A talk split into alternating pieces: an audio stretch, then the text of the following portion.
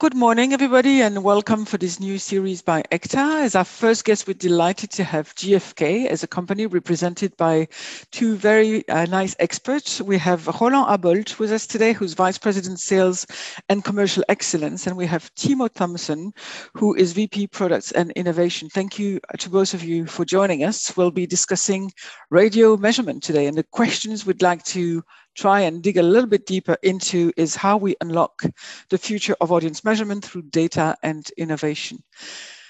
So thank you for joining us. And let me kick with the first question, maybe to you, uh, Roland. What would you say are the main trends in, in radio listening in Europe? Has anything changed, maybe with the pandemic or over time? Is there something that you have seen as GfK that you'd like to report on? Thanks for having us. Um, in, in answering your questions, mainly as a result of, of COVID-19, we are, we are of course seeing changing usage patterns for radio, like lesser usage of radio in car and more uh, at home due to the, the, the changed also um, commuting behavior of, uh, of people. And also, in effect, we see that the previously dominant breakfast time slot, where radio listening was, was higher than TV listening in some market, is now later in the day and also more dispersed as, as people listen at home to support their workday or, or their day at home. But all in all, we can see that, that radio has a quite stable reach in many markets and stays a very relevant information and entertainment channel. For this, we recently had a, a study in, in Australia where 70% of the listeners actually said that radio is a great companion, and many listeners even described it as like radio as an old friend so which actually shows what kind of a relationship people have with radio and their radio stations uh, in particularly.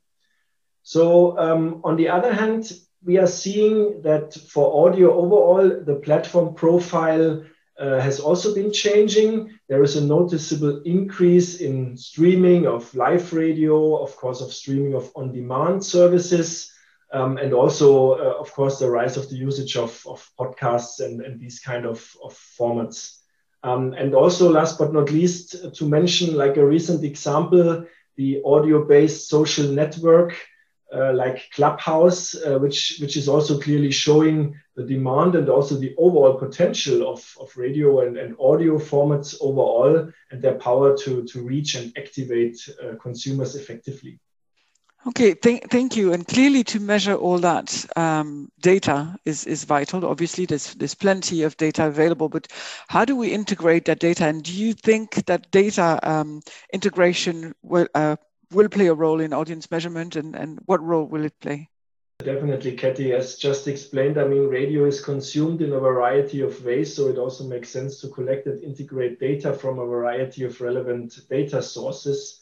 So with these described changes in usage patterns and also platforms, there is a clear need to develop new and improved integrated measurement approaches that enable us effectively to capture audio and radio listening in its full range and also sets the path for, for new and advanced opportunities, also like in targeting consumers which then enables uh, broadcasters and radio stations also to do programmatic audio, for example, via demand side platforms uh, and, and so on. So, what does that effectively mean for the radio currencies that GfK and also other companies are running in many countries?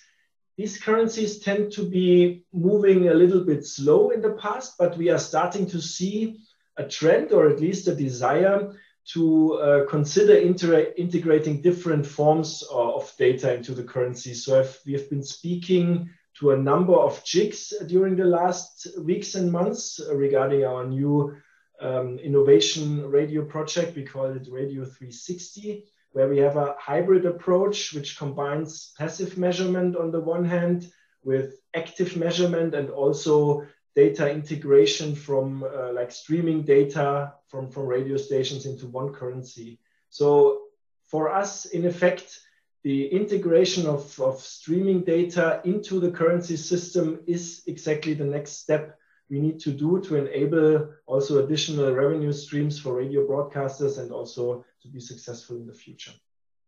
Okay, Timo, um, quick question to you.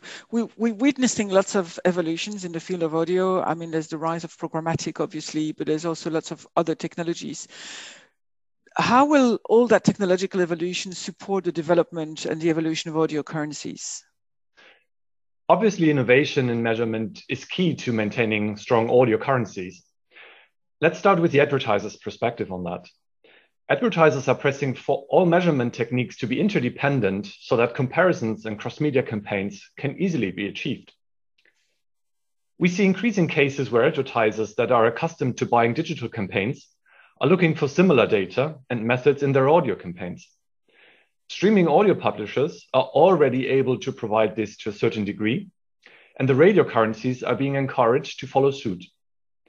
To stay relevant in terms of time spent listening, particularly, but not only in young target groups, radio broadcasters and the respective currencies need to cope up with the fact that advertisers are buying audio inventory with the aim to find a complete menu.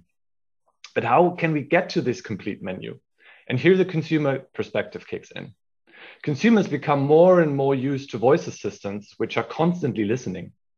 With that, people meter or measurement apps on mobile devices will gain higher acceptance. And exactly those passive measurement opportunities deliver more accurate and granular data points on audio exposure, capturing most of the relevant audio platforms uh, of this audio inventory menu. For smaller stations or platforms, an additional data integration will of course be essential.